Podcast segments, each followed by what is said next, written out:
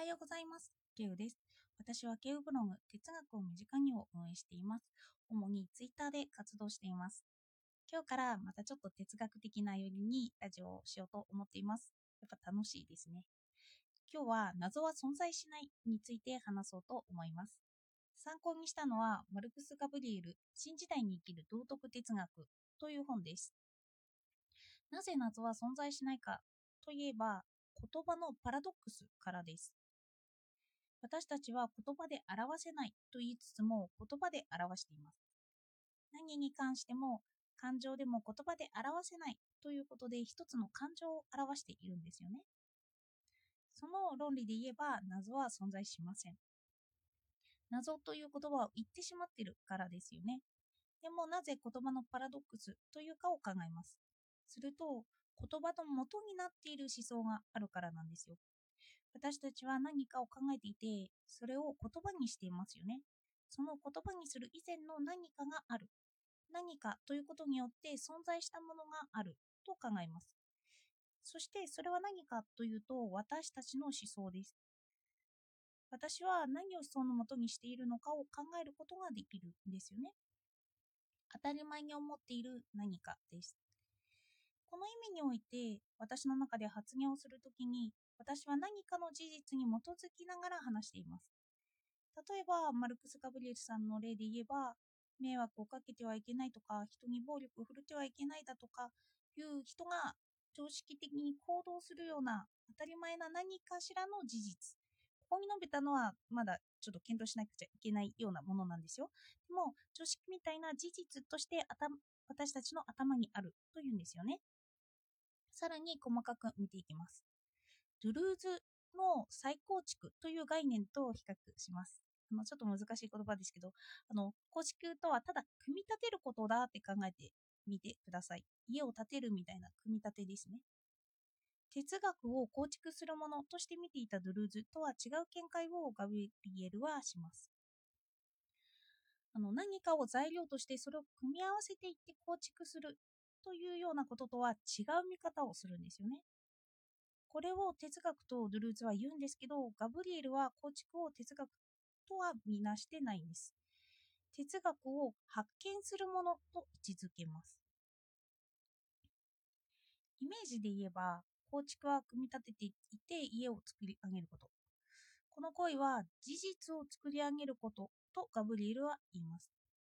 でも、ガブリエルの見解だと事実はすでにあって作り上げるものではないというんですよね。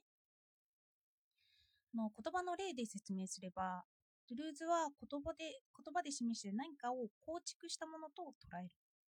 ガブリエルは言葉で表した何かはすでに存在していたものとして捉えるということです。さらに細かく追っていきます。ドゥルーズは何か名前を付けたものすらも構築された事実として捉えると表現できるということなんですよね。例えば私はケウですよね。具体的に指で指し示すことができます。でも、呼び名を変えることができますよね。私の本名です。そして、私の本名を口にしたときに、それはケウではない人物ということなんですよね。これはもう脱構築。ここで、まあ、脱構築されて、私はケウとは違う人物だということがあの思想として言うことができるんですよね。これも一つの見解なんです。そしてかえってマルクス・ガブリエルの見解を見ていきます。私をケウと言います。で、呼び名を変えたとしますよ。でも私はその指し示された人物としての私なんです。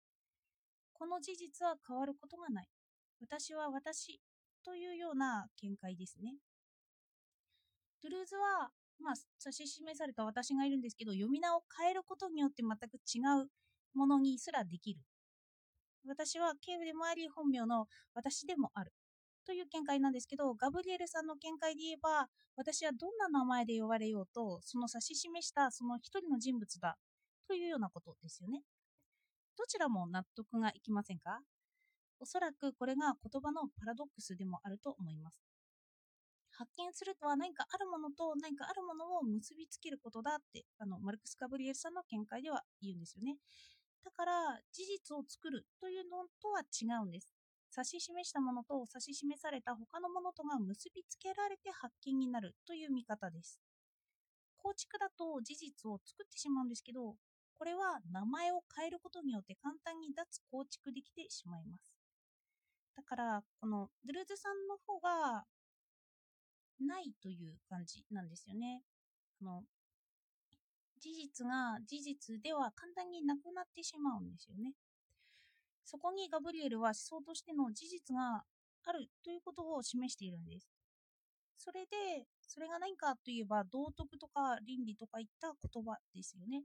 言葉というかその奥にあるもの。何かが存在しているという。